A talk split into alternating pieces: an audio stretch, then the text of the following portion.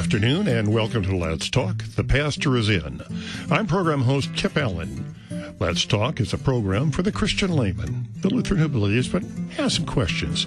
In short, the program's designed for, well, for someone just like me. There's a lot I don't understand. Not necessarily something soul shaking. It might just be something that's been on my mind for a while. And, well, I find that rather than getting into a deep theological discussion, a casual front porch style talk with the pastor is often the best way to understanding. That's what this program is all about. Today's guest is Lance O'Donnell of St. Paul Lutheran Church in Oconomowoc, Wisconsin. I have my questions. I'm sure you have yours. You can send your questions by email at any time to let's talk at kfuo.org. Or you can call in during the program if you're in the St. Louis area, including Metro East. That's area code 314 821 0850 or anywhere in the contiguous 48 states, you could call in toll free at 1 800 730 2727. Lance, welcome to the front porch. Hey there. Good afternoon. Yeah, it is, except it's dull and overcast, dreary, but hey, we're going into the weekend, right? We have a, uh, we've had a quite nice day today, which was fortunate for us because it was Grandparents' Day here. Oh, it is. So we had piles of grandparents in, kids doing all kinds of things, helping them, and so lots of tears as kids showed their talents. It's always a great day. That is. Because I think all days are great days. The Lord has blessed us. Amen. Amen. You know, I'm going to ask you today something that's been bugging me really since beginning of my life. Uh, okay. One of those, you know. bet. All right, let's go. And that is, why did Jesus always talk in parable, uh, par, uh, uh, parables? Why, why couldn't he just come out and say what he meant? I mean, I get so confused on that. Now, I, I've been doing a little bit of research, sure. and I see it's been addressed in the book of Matthew in chapter 13, but I still don't get it. Can you unpack some of this? Well, we'll do the best we can. Um, you know, it seems it's it's interesting. I love your question. It, it, seems that the parables, Jesus is, is trying to force us by means of these to really think. Right? He uses everyday imagery, but it is often hard to grasp, and he's forcing us to think, and and it seems to be driving us toward a toward a resolution or a you know or a decision of of sorts. Is Jesus who he says he is, or not? And uh, this seems to be. I mean, right? You could, there are lots and lots of lots and lots of parables, uh, depending on the estimate. Um, a goodly percentage, a third of his teaching was in parables or something like that. Close to it, I believe. Yeah. Yeah. So he's you know he's driving us toward assessing who he is. Um, it was interesting to receive your question. It had me thinking back to when the Lord was bringing me back into the faith and having to confront who Jesus is. Well, you know, I look at I look at some of this, and and, and one of the answers I think that's well, actually, this is what Jesus said, and it really kind of blows me blows my mind away. It said the disciples that came uh, came to him. This is uh, chapter ten in uh, chapter pardon me, verse ten, chapter thirteen. Said, "Why do you speak to them in parables?" Golly, where have we heard that question? Right. And he answered, to you it's been given to know the secrets of the kingdom of heaven, but to them it has not been given. For to the one who has, more will be given, and he will have an abundance. But for the one who has not, even what he has will be taken away. This is why I speak to them in parables, because seeing they do not see, hearing they do not hear, nor do they understand. Indeed, in their case, the prophecy of Isaiah is fulfilled.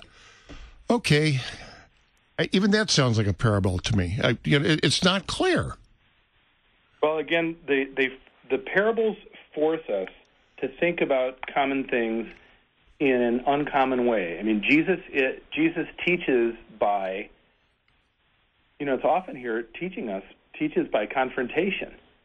Um, I, you know, I'm thinking of in this East. I'm thinking of this Easter season. You know, he, he just he forces this upon us the the walk to Emmaus. Now, that's not a parable by any stretch of the imagination, mm-hmm. but it begins with a question. So, you know, they you, the, in the story, right in, in Luke 24, the the two men are walking along, and they're looking downcast, and Jesus comes alongside, and they don't recognize that it's Jesus, and, and he asks them a question. Why are you looking so downcast? And they and they and they act as if he's some kind of fool. Uh, what are you talking about? Haven't you been in Jerusalem? Don't you know what happened? Right? We thought Jesus was the Messiah. Now he died. Some of the women told us he was raised, but that doesn't seem right. And so then Jesus says, "Oh, how foolish you are, and slow of heart to believe all that the law and the prophets have spoken." And then beginning with that first verse, as they walk along, he opens the scriptures to them. Um, in, a, in you know, he is with those Emmaus disciples, confronting in an, at least in an analogous way that he does with parables that he did throughout his ministry. He forces us by means of these to to think about things differently. But why didn't he just do what he did with Thomas? Show him the wounds. Uh, that's a good question. Um, well, I mean, the cop out answer, I guess, is uh, he's God and he can do as he wishes.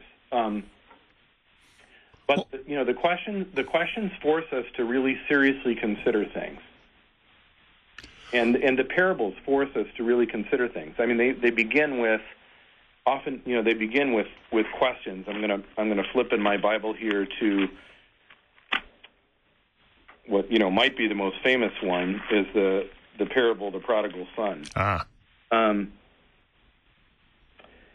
you know, in the beginning, at the beginning of, of chapter 15, you have this tax collectors and sinners were all do, drawing near, and Jesus is teaching about the grace of God. You know, the parable of the prodigal son, right, where the the the one son just totally manipulates his father and wastes his inheritance and uh, is incredibly disrespectful, and his brother, who has always been respectful, uh, he doesn't get a party, but the son doesn't. And what you know Jesus seems to be showing there, among other things, is that is the abundant grace of God, right? That God rejoices over over every sinner who repents. That's the end of the previous two parables. Just so I tell you, God rejoices over one sinner who repents.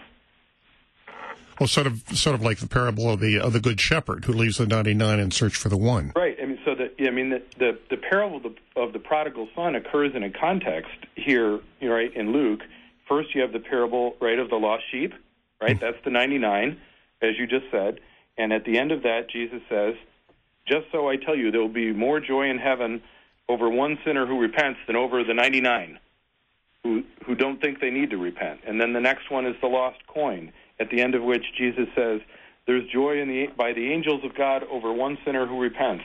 And then then there's the parable of the prodigal son, which is about a big old sinner who repents. You know, uh, my, the way I was taught that, and the way I've come to see that parable over the years, that that parable is really more about the gracious father than it is the prodigal son. Oh, I can see that. It's the yeah, I, I, definitely can see that. You know, there's the sinner who repents and the joy in heaven, as Jesus had spoken. Uh, but again, I'm, I'm turning back to uh, Matthew 13, and in uh, in this case, in verse 11, I believe it is. Uh, he says, "To you have been given the secrets of the kingdom of heaven, but to them it has not been given." It's like he's saying, "Okay, you disciples, you get it. These unwashed out here don't." Uh well, do- it, you know, right. That doesn't sound like the Jesus I I, I know. Well, that the par- the parables force either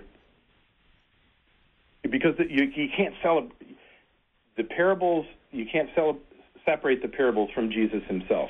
To consider what he teaches is to consider him. He's forcing us to consider: Am I who I say I am? And and that's hard to reconcile. I mean, it's hard to deal with. Thomas, who you just mentioned a minute ago, right? He struggled. I'll never believe until I touch him right? Mm-hmm. Jesus says, "Well, Thomas, bless you. You you know you believe because you've seen. Blessed are those who have not seen ah and yet believe." Okay, now it's starting to make sense. Now it's starting to make sense there, a bit. I mean, I, I don't want. I don't want. Right? There's mystery here. Jesus is.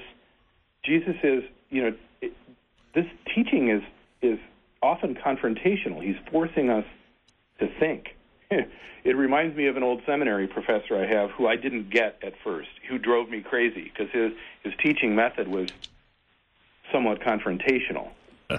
um, you know, and anybody, any of the any of the hearers who have experienced uh, David Scaer will recognize this. But you know, I'm a good mis- I'm a good Midwestern boy from Frankenmuth, Michigan. You know, I end up at the seminary with uh, David Scaer, who's from the Bronx. you know, and he just he would he would say some absurd thing or something seemingly absurd or uh, insult someone. uh, or, you know, at the start of class, you know, and it just kind of it would kind of shock you, and then and then you'd end up in a in a conversation, and that's you know these parables shock. I mean, think about the, I mean the the parable of the prodigal son is you know the one the one we looked at. Yeah. Um, but how about the how about how about the good Samaritan, right? That shocks. Who is right? He because it begins with the question: Who is your neighbor? Oh, that's right. That was the uh, wasn't it the camel herder had uh, the camel? Yeah, the camel herder had asked that. So, Said, you know, go. Let, I mean, it's yeah, it's, let me flip over there because that's I think it's Luke ten. yeah. Um, but that you know that's right. That begins with um, let's see, parable of the good Samaritan. Yeah, there we go. So yeah, a lawyer stands up to put Jesus to the test. What must I do to inherit eternal life? You know, hmm how do you read it? Jesus says, "Love the Lord with all your God, all your heart and soul, and all your strength, and your na- love your neighbor as yourself." And Jesus says, "Okay, now go do it." and so, but then, then now, verse twenty-nine of Luke ten says, "But the man, desiring to justify himself, said to Jesus, Who is my neighbor?" And Jesus replied, a man was going from Jerusalem to Jericho, right? This is, and then it ends up being the Samaritan. I mean, that that would have been to Jesus' Jewish hearers shocking, and they, but they, it would be the, the in this case, in this parable, the conclusion is unavoidable, right? Jesus asked the guy at the end, which of these three, right, the priest who walked aside or whatever, which of these three was the neighbor? And the man said, the one who showed mercy, and that was the Samaritan right? And that and and Jesus said, "Okay, now go and do likewise." I mean, that would have been a shock to them because Samaritans were heretics and half breeds for Jews. So Jesus is shocking them in, into recognizing into recognizing the truth. That's often what these parables seem to do. Well, is he perhaps saying to his disciples, "You know me as a person. You've been with me. You know what I am." Uh, but then when he talks to the masses, the ones who have not seen him, the ones who have not been with him day by day, maybe that's what he's trying to do. Because, you know, if he goes up to these people and go, yeah, I'm the son of God, this is what works, uh, and they wouldn't believe him. So, Well, so, so what he's trying to do then is to, to bring them to their own conclusion of the truth. without a doubt. Right? They, I mean, ultimately, and ultimately, it's about Him. Right? The the parables. What is the kingdom of heaven like? Jesus. Right? The kingdom of heaven is in your midst. G, in, to be in Jesus' presence is to be in the kingdom. Ultimately, all this stuff, as Jesus says in a number of places, but all the scriptures are ultimately about Him. If we're going to be reconciled and have peace with God, uh, that is through Jesus Christ alone. We have to confront Him, and that's you know so he's that's what he's doing when he's teaching us these parables. You're going to have to deal with me, right, and understand the world differently than you thought than you do by nature. Well, I think that's that's actually a very good lesson for us today. I mean, I, I'm looking at a couple of the parables.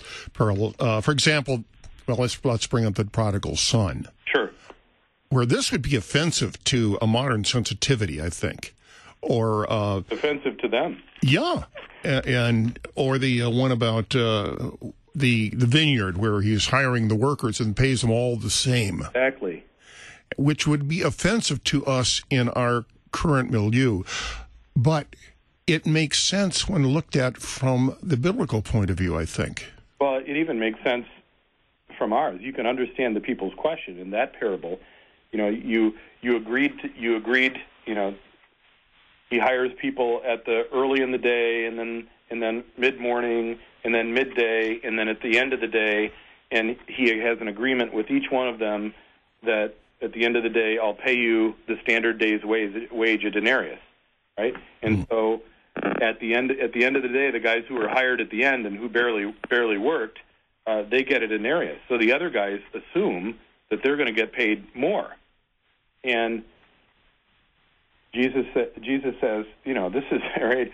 It's it's my it's my money. It's it's my right to pay it a wage. And didn't you agree to work for a denarius, and now you're grumbling? I mean, you were fortunate to work in the first place, and now you're grumbling. Um, or the idea that that it's never too late for redemption. A- absolutely, and you know, and that the reward of heaven is comes to those. You know, this is like the thief on the cross mm. in Luke. Today you will be you know, with me in paradise. Now there he spoke straight. right? Today you will be with me in paradise. Yeah. But you know, the parable that you mentioned there is right. That's that's tough. It was would have been tough for people two thousand years ago, and it's tough today. I mean, people, good Christian people who have been baptized in the faith and raised in the faith, and you know, there maybe they had, you know, maybe you've got a a brother, for example, you know, who said, you know, bag this. I don't want anything to do with this Christianity stuff, and lived an absolutely profligate life, and and then at the end, you know, and then the end of it has a has a come to Jesus, repents, and dies shortly thereafter, right? And mm-hmm. you know, some people would get, you know, I gave up. I tithed for I tithed for fifty years. I gave up all this stuff. I, I didn't, you know, I was faithful in all this, and this guy gets to waste all his money, and he gets the same reward as I do. How is that fair? Well, why not just be thankful, which is part of Jesus' point there. Well, it, this this gets down, I think, to one of the very basic tenets of Lutheranism, and that is the concept of justification by faith. Yeah. Where you know, there's nothing that we have done ourselves. It doesn't matter if we've lived a good, upstanding moral life our whole our for the, for seventy odd years. It doesn't matter. It's only through faith. That, well, it, it is by grace that we're saved. Now, Yeah. that that to be said, a good, faithful life does matter. Oh, absolutely, it does. But it won't earn us. It won't earn us a place in heaven. Right. So, you know, there there were those who say, I'm just thinking of the beginning of of Romans six, right, where Paul says, um, "Well, what should I do? Then shall I go on sinning so that grace may increase?" um, by no means. Don't you know that all you know that. Of course, God gives grace. That's often an, an excuse for some to misuse it. Um, it's an, it can be an excuse to misuse it, and it, and it shouldn't be. Yeah. Right? If you if you're one of those fortunate uh, to be ra- to be raised in the faith, then you know you get to you get to live your whole life in this, and you know I hope you look back and and see blessings in that. I mean, you know, Kip, it's hard for me when you, we talk about this type of thing. It's hard not to, for me not to think about my dad, right? Oh, yeah. Talked about this before. Who, you know, really for the most part just rejected the faith when he left home, um, when he was a, a teenager, and what he missed, you know, by not participating in this. I mean, he came back to faith late in his life, just before he died, and you know, for that I'm profoundly thankful. Um, but uh, you know, I, I think my father would look. You know, I, I, you know, I did that for a while, but my whole adult life has been lived as as a Christian, trying to follow Christ, raising a family uh, in in the faith, and you know, my wife and my wife and children have spent their whole lives thus far, you know, in the pew uh, with Dad practicing the faith. Uh, what a blessing that is. Well, well, I think maybe that's part of it. Uh, you know, is to an extent there is indeed an earthly reward uh, when, when we, we we live the righteous life.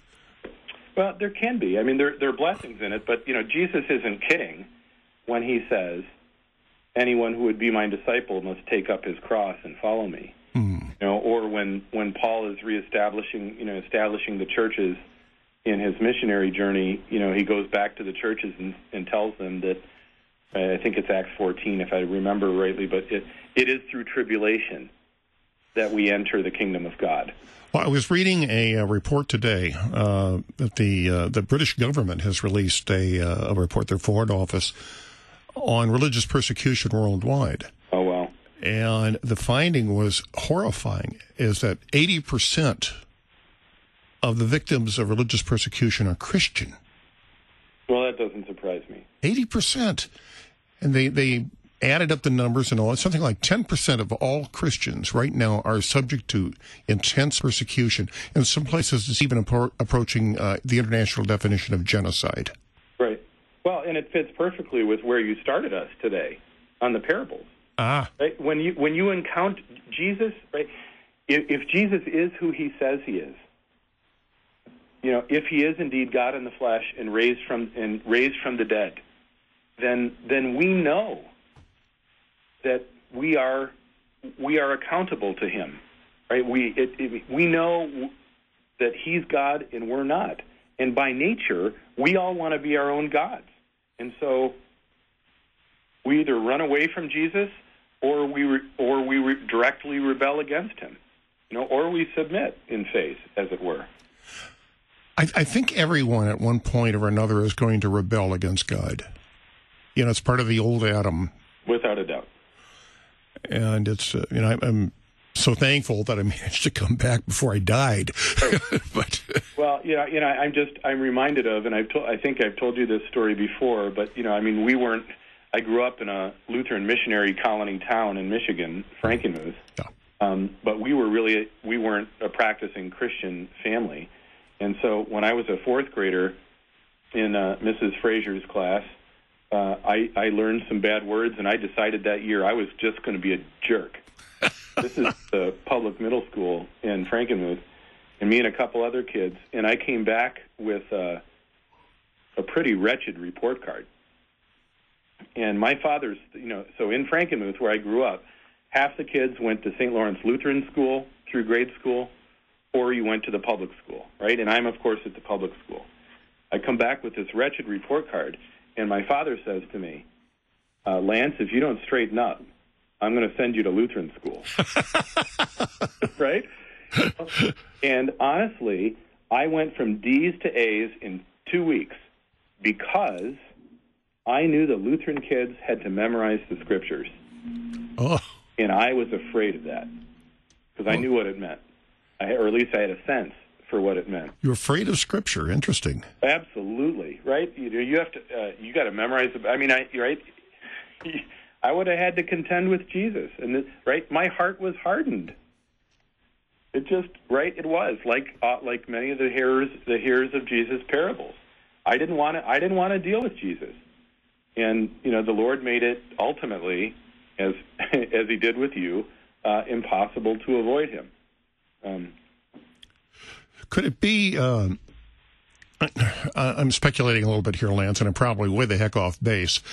Uh, but I'm thinking your problem, your fear of learning Scripture. Yeah. Could it have been uh, satanic in nature? Well, with at least partly, for sure. Right? I mean, the devil doesn't want us to know Jesus.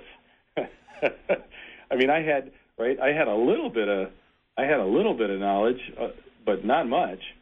So. And he didn't want you to have any more. Right. Yeah. Without without without a doubt. But I mean, I I remember my response. Uh, I, I'll never forget that. You know, it just it makes me laugh because here I am. I'm the pastor of a of a of a good medium to large size church with a with a very healthy Lutheran school, and I absolutely love it and think it's one of the greatest things in the world. Uh, and it is right, but uh, I started with I, I used to be the guy who ran away from the Lutheran school because I didn't want anything to do with the Bible. Hmm. I told you I stole my first Bible, right? Yeah, right. Yeah. I went to um, actually I did go to religious school for I think it was fifth and sixth grade, and the rest of it was all public. Uh, but I do remember that we had to mem- memorize the uh, you know the Apostles' Creed and, and various scriptures and Bible verse and. Sure. Um, I didn't actually. I was more afraid of public school. You want the truth, but I, you know, I'm I'm really glad you asked the question about the parables because um, I it, it's a it's a common saying, at least I find a common saying that you know Jesus always taught in such a way to make things easy to understand. Uh, that's just not true. No, it's not. it's just not true. Jesus said very challenging things that force that force us to think deeply about ourselves and about the nature of God. And uh, it, it is not true. You know that it's it's. I've got to make things more simple for people. You know, the best preachers always make things more simple. I don't think that's necessarily true. It's the one who makes you wake up at three o'clock in the morning and think to yourself, "That's what it meant." Yes. yeah. So I mean, that, and that's it's part of the. So for for your for our hearers out there, um, have some patience with your pastors because not you know you'll on any given Sunday you'll have people in the pews who are you know and they may have been there for years but they're really they haven't really thought deeply about this stuff. You'll have others who are really digging deep into this stuff. Mm-hmm. Uh, you know your your pastor's got to try and both reach the people who are still on spiritual milk and still and people who are hung, hungering for the the deepest or the finest theological meat. Uh, that's a you know, that's tough to do. Well, we got more to talk about here. Uh, for example, how does how would parables fit in with sermons and with preaching? But we got to take a little break during it, just when things get interesting. Sure. But I have to do this. We'll be back in about two minutes.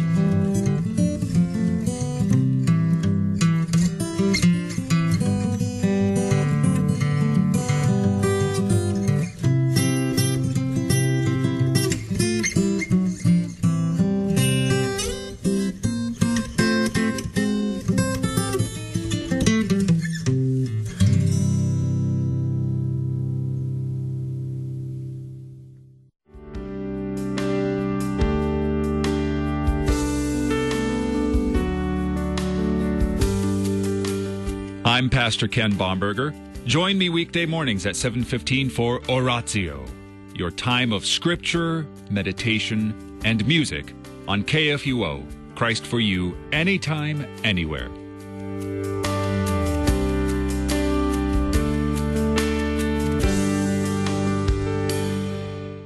The Lutheran Church Missouri Synod, on behalf of Concordia Plan Services, Lutheran Housing Support Corporation, Concordia University System, Lutheran Church Extension Fund, the LCMS Foundation, and Corporate Synod, daily reaches out to our members and partners, working together to support our local, global, and international ministries, church workers, and LCMS initiatives at large to carry the mission forward and to serve each other in love. Opportunities to serve, lcms.org slash careers. Hi, this is Pastor Marcus Zill, the LCMS Director of Campus Ministry and the Chancellor of LCMSU, inviting you to join us right here on Wednesdays at 2 p.m. in the Student Union. If you can't make it, Student Union is always available as a podcast at kfuo.org. Learn more about LCMSU at lcmsu.org. And remember, college is tough. You need Jesus. We'll help. Wednesday afternoon at 2 on KFUO. Listening to KFUO on your smartphone is so easy to do. Smartphone assistant, play KFUO. Playing KFUO radio. You can also visit the place where you get your apps and download the KFUO app. You can also go to the KFUO homepage. Wow, the KFUO homepage is customized to fit your phone with an easy to find listening button. When you're on the webpage, you can browse for more information. You can listen to KFUO 24 hours a day at KFUO.org. Don't forget about Facebook, facebook.com slash KFUO radio. Now you're just acting like a know it all. Today is Good Friday, when the crucifixion of Jesus of Nazareth is solemnly commemorated by Christians around the world. The Gospels describe Jesus' arrest, trial, and crucifixion. In the events in the Gospel of Luke, Jesus was betrayed with a kiss near the Garden of Gethsemane. Before the cock crows, Peter denies knowing Jesus three times. In quick succession, Jesus stands before a council of elders, then the Judean government of Pilate and King Herod. The crowd demands Pilate crucify Jesus. He is handed over to soldiers who enlist Simon of Cyrene to help carry the cross. Jesus is crucified between two criminals. He is mocked and taunted. The sky goes dark and Jesus calls out, Father, into your hands I commit my spirit.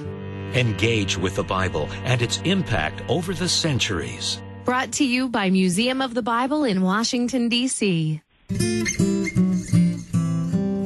welcome back to Let's Talk. The pastor is in. Today's guest pastor who's joining me on the front porch is Pastor Lance O'Donnell of St. Paul's Lutheran Church in Oconomowoc, Wisconsin. We are discussing why it was that Jesus spoke in parables instead of just saying what he had meant, you know, just trying to spell it out for us. And we were, we're hashing through that. And I think Lance has made some very good points uh, on the, the thing is, is that he Jesus is trying to get us to think through things. You know, if if people don't know who Jesus is, if they haven't met him face to face, this is one way how they can truly know him. You know, because you and I, you know, we've we've never seen him face to face. Right. So this will be it. This is it's is for us as well as for the uh, the people when he was when he was preaching at the uh, the Sermon on the Mount. Uh, the thing I'm curious about now is you you you raised the issue just before the break about the differences with people who will be in your congregation, and you know some of them will have been there you know, many, many years. Some will just be coming in for the first time. They may be wondering about what is this church about? What is Lutheranism? Uh, how does how do how does parable work in in preaching? That's great. I would hope the same way that Jesus did. Um, I mean, the, right? The, the parable challenges, right? The parable presents Jesus and his teaching. The parable, the parable challenges, and so, in, you know, good preaching should challenge us, and you know, and challenge us fundamentally with with Jesus and with, with law and, and gospel, and force us to consider some things about ourselves and and about God. So, well, do you bring this concept up in your sermon sometimes? What do you mean? Uh, talking about you know why things aren't quite as clear as we'd like them to be in the Bible. You know, now that you've raised the question to me, I, I really probably I really should because um, I think people tend to think that Jesus, and this is again we talked about this before the break. Mm-hmm.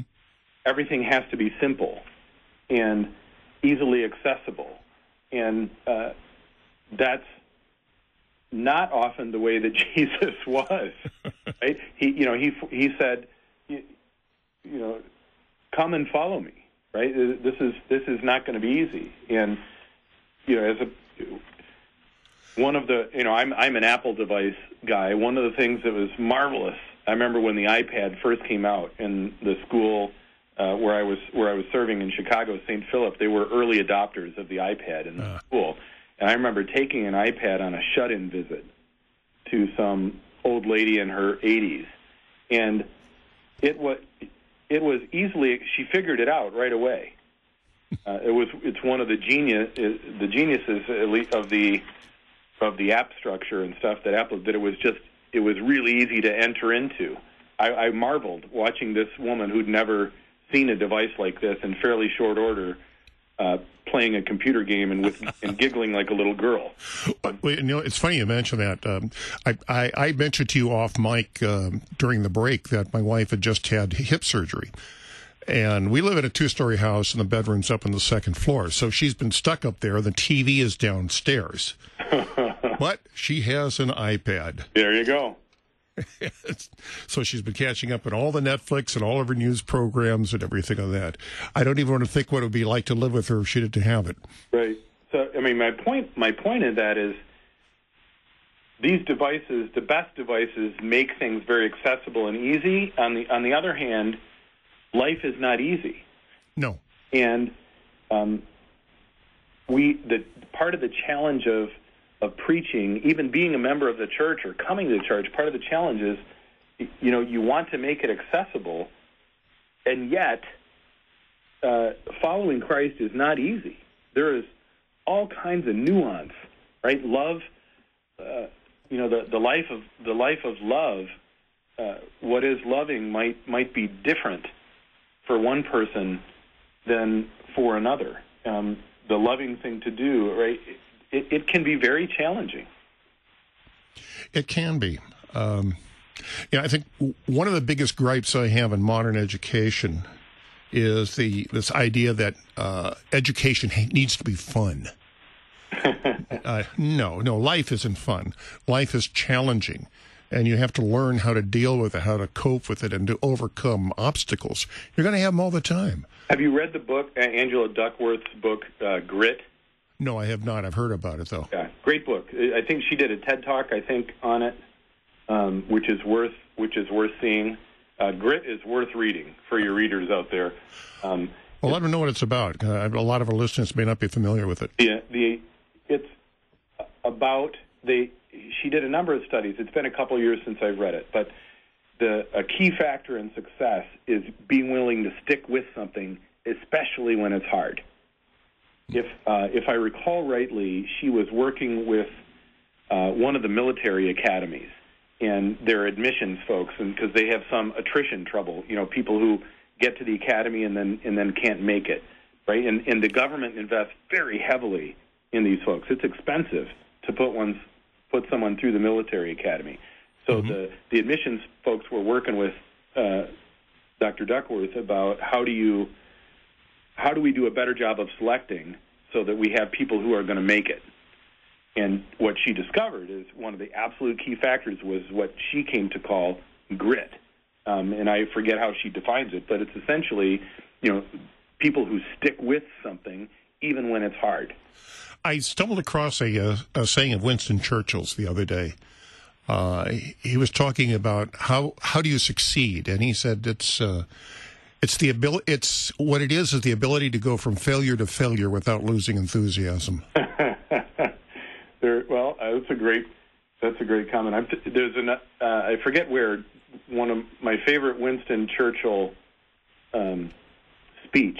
T- i think it was to his his high school, uh, his boarding school graduating class some years later. You know, this speech where Churchill goes to the mic and they're expecting some great long oration. And he, he's, he, he, you know, he, his jowls quiver, and he says, "Never, ever, ever give in," and sits down.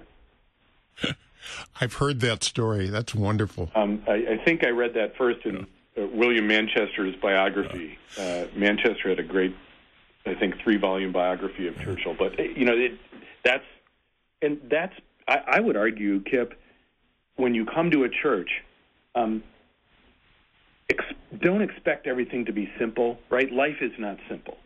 So give yourself some time and try, you know, and get it.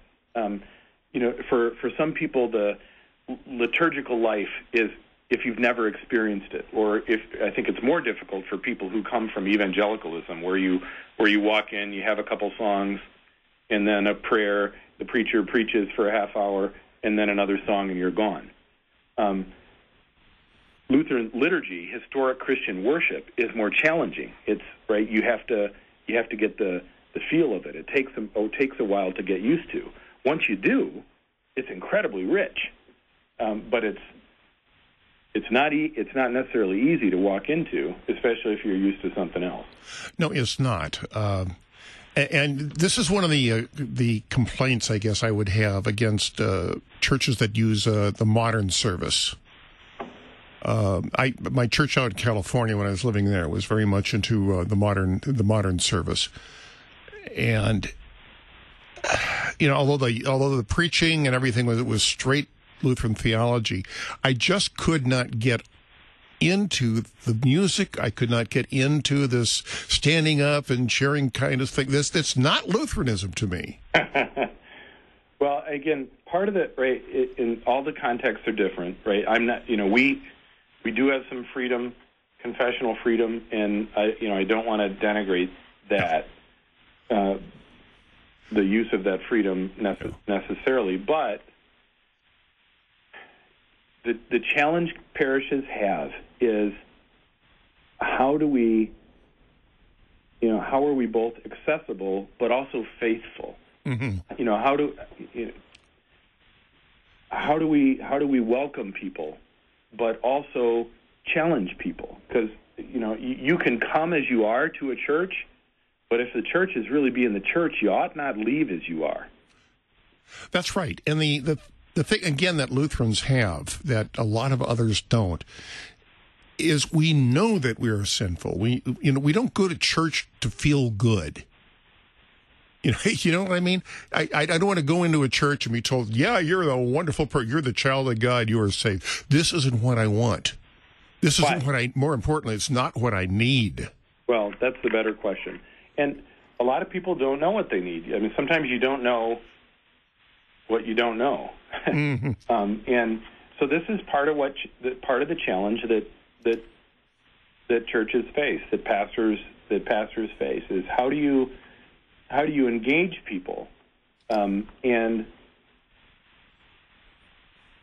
and and yet then also right also challenge them. Because again as I just said right you you can be a come as you are church but if if you're not a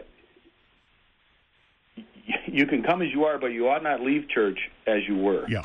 um, that's one of the things I like so much about my current congregation is we're it, we're straight liturgical. I mean, just that's it's about as conservative as you can get. Uh, That may be the wrong word, but I mean it's about as traditional as you can get in terms of Lutheran worship, for which I am deeply thankful. Right. And and again, part of what we have to recognize is that's not necessarily easy to walk into. No. And and thus, uh, for for me, if you're right, because there's so much there's so much richness to be found in in the historic in the historic service, and it can be so helpful to people, and and so in grounding people. On the other on the other hand, if if the congregation is not hospitable, right? It, so if if you're not familiar with this and you attend a liturgical congregation uh, and find yourself in the middle of a pew and you don't know your way around this stuff and nobody helps you, Mm-hmm. well, shame on us. That is true. That is very true. Shame, shame on us. I mean, it, you know, it'd be like inviting someone to your house and uh, and just ignoring them, right? And when someone comes to your house, you say, "Welcome." You take their coat, you hang it up, you say, "You know, here the the, fr- the fridge is over here, the food's over here, the bathroom's over here." I mean, isn't that isn't that kind of what you do? And yet, so often, you know, this is not just the usher's job in the church. It's it's your job and whoever's sitting there, if someone comes and you don't know them, um, you should be hospitable. And if you're not, um, you're not being helpful. And I would argue you're being unfaithful. I'd go along with that. Uh, you know, we're these people are they're, they're co-religionists. They literally are brothers and sisters. Um, I remember when I was in grad school. Excuse me. Uh, we had uh, one of the uh, other students there in my class. He was from uh, Ghana, and uh, interestingly enough, the guy was Lutheran. Sure. And I remember uh, getting in one of the typical college bowl sessions that we were doing up there and saying it. You know, Paul and I, we- I forgot it. I could never pronounce his real name, so we call him Paul. but I mentioned that in, in a very real sense, he and I were soul brothers in that we shared an identical view of our role in the universe and, ident- and an identical view of our relationship with God. Something that I did not share with any of the other students. You know, the, despite the fact we're from different countries and different races, we were united by that, that by that wonderful faith. That is a that is a marvelous thing, isn't it? It is. When you encounter people like you know that are of of the same faith from but from other places, it, it reminds us that um, I think the at least in our the three year series, Revela- the reading of the epistles from Revelation, that uh, he comes from every tribe. Salvation is for every tribe and tongue and people and nation.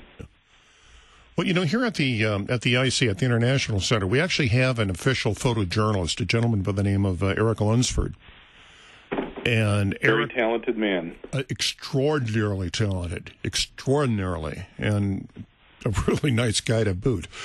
Uh, but Erik has has said exactly what you were just pointing out: is that to him one of the greatest joys is when he goes to visit a small congregation, whether it's in Madagascar, whether it's in Kenya, whether it's in Germany. There is this this link that they can worship together at the same time. They have the same liturgy. They know the same God, and he, he said he is so overjoyed by that. Well, good. it is it, right. It is. It, it it is a joyful thing. He has. A, that's a. That would be a special job. Yeah, it is. I mean, he, he's actually had to get uh, uh, his passport uh, changed because he had so many visa stamps. He needed a bigger one. yeah. What a. Um, yeah, he, I have a picture that he took of my daughter when my daughter was uh, doing her gap year in the Dominican Republic, and she was teaching preschoolers uh, down there. I have a great Erik Lunsford. But what a what a privilege it is. It's you know there's an there's an advertisement for uh, for our listeners for participating in uh, service and mission trips as you have opportunity to, or getting involved in in organizations that go beyond your own church. For example, like uh, Lutheran Women's Missionary League or something like that, because um, you meet you meet people from other parishes and you find out you know we have our differences, but my goodness, we have a lot in common, especially when you get involved on the national and international level. That's a joy. It really is. It really is. I mean, I, I see a lot of uh, missionaries and a lot of foreign visitors here at the IC, and it's it's it's a wonderfully comforting thing to know that we have this this bond. Yeah, one Lord, one faith, mm-hmm. one baptism, one God and Father of all. Right. It is. Uh, it's it, it really is a tremendous. Uh, I'm going to use the word blessing. It is a blessing, and and along the lines of our conversation, challenging, right? When you know we we we tend, you know, we're North Americans. We tend to see things through the lens of our culture, mm-hmm. um, you know, and often in ways that we don't recognize until you encounter someone who grew up elsewhere. That's true. We've had, um, for example, we've had a number of Brazilian students come through here, uh, trying to learn how to how to do religious radio down in uh, Brazil. Sure. And interacting with them was intriguing. Uh, I remember one time we had uh, some students came in from the Czech Republic, and I remember one of them saying to me, "But everything's so big here." Your roads are big, your buildings are big, your houses are big, your bills are big. I've never seen anything like that. And you know, just didn't even think about that. Sure. But again, we were all Lutherans. What, so what did you what did you learn? I'm curious from the the Czech. What did you learn from them and the Brazilians? How were you how were you challenged? Well, we were challenged uh, partially with language. Sure. Excuse me. Partially was language. Uh, but again, the cultural difference. I, I noticed, especially with the Brazilians, uh, they tended to to congregate together. They tended to stay together, which is understandable. Um, the the Czechs seemed to be more open to uh, to s- seeing what was going on and sampling the aspects of American life. Uh, and it's you know again it's, it's, it's the cultural thing. I, maybe South Americans tend to be a little bit more. Um, what's the word I'm looking for? A little bit more traditionalist in their in their surroundings. The Czechs were a little bit more adventurous. Yeah, I don't know whether I wouldn't know whether that would be true, generally speaking, or not. But no. it is right. Yeah. To, to go to circle back to where we began, because there's there's something to be to be learned here. In you know, in my view of things, you asked about parables, right? Why did Jesus mm-hmm. speak in parables? And basically, I think what we've said is one of the main purposes is he challenges us, and you know, he challenges us to think to to see the world uh, differently and through and through his eyes. He challenges us above all, you know, like he challenged the disciples. Uh, Who do you say that I am? And that's in many respects what these parables do. These parables do. The Christian life is in many many respects about challenge. Um, we should be willing you know, to allow ourselves to be challenged because in that uh, we grow in our faith. Yeah, you're right on that. And, and again, it's you know, life itself is challenging, and this is this is one of the lessons we learn from the Bible. Uh, you know, it, it's not flowers and, and, and rainbows, but there is a a, uh, a reward at the end. There is a goal to follow. there is a, a, a revelation, if you will, you know that that this is what we are meant to do. This is how we are meant to to see, and it's and there is right, and on this right, and when we talk about challenge, we mean often uh, dealing with difficulty. Yeah. Trial, suffering. Right. There's what the Luther phrase, you know, mm-hmm. med- meditation, prayer, testing. Yeah. Make a theologian. Um, one the glory of the glory of one of the glories of Christianity, though, is is that there there is a telos to this. There's an end to it, um, where there is only there is only joy. You know, we're right, it's one of the joys of Christianity, as opposed to say Hinduism. We are not in an endless cycle of life and death. You know, Christ has promised. His resurrection is a promise that there will be a new heavens and a new earth uh, where where there is perfection and joy, and we are on a march toward that eventually. There, but there is, you know, for the time being, our life is trial, you know, and we shouldn't shirk that. But there is an end to it. It, it isn't. It isn't endless. There's hope uh, at the end of it. You know, when when I was studying Russian. Uh, I came across a word that doesn't fully translate into English, trud. And it basically means to strive through adversity. What's the word? Trud. Trud. How would you transliterate it in English? Uh, T R U D? Yeah, T R U D. Oh, with a T. Yeah, T. Trud.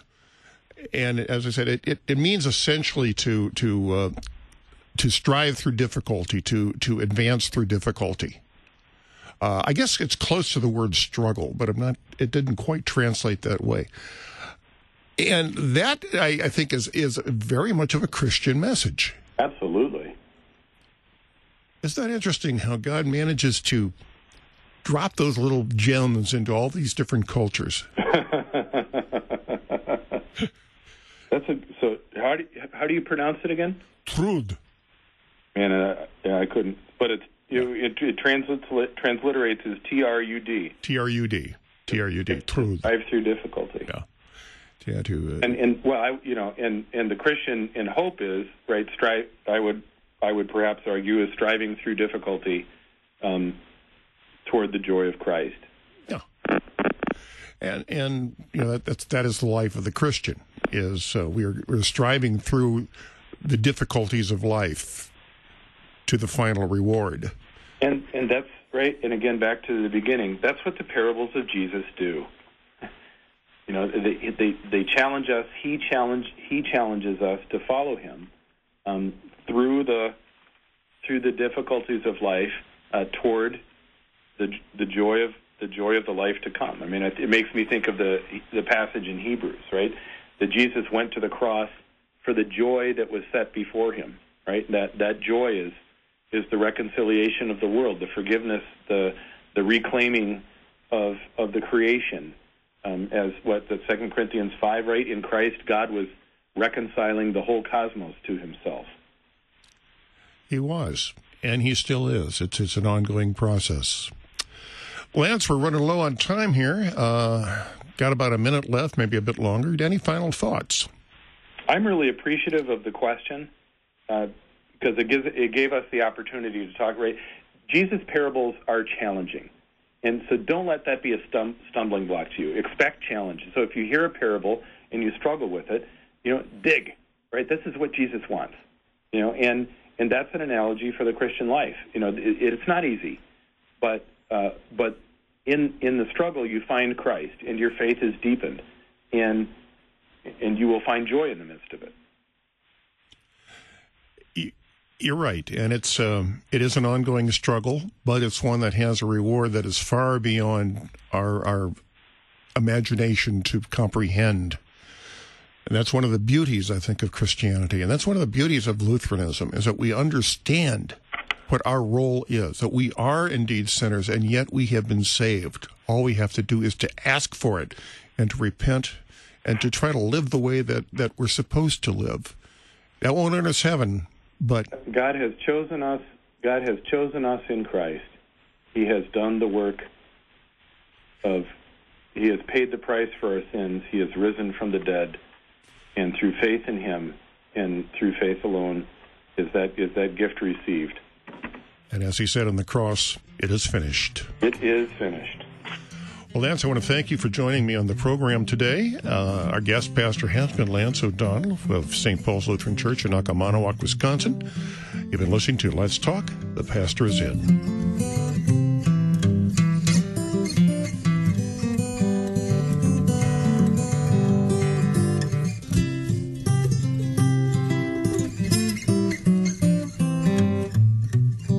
You've been listening to The Pastor is In, a weekly chance to chat with a pastor. Your support is vital for this program to continue. To learn about giving opportunities, call Mary at 314 996 1518. You can make a gift safe, secure, and easily online at kfuo.org. Thank you for listening and supporting The Pastor is In on Worldwide KFUO.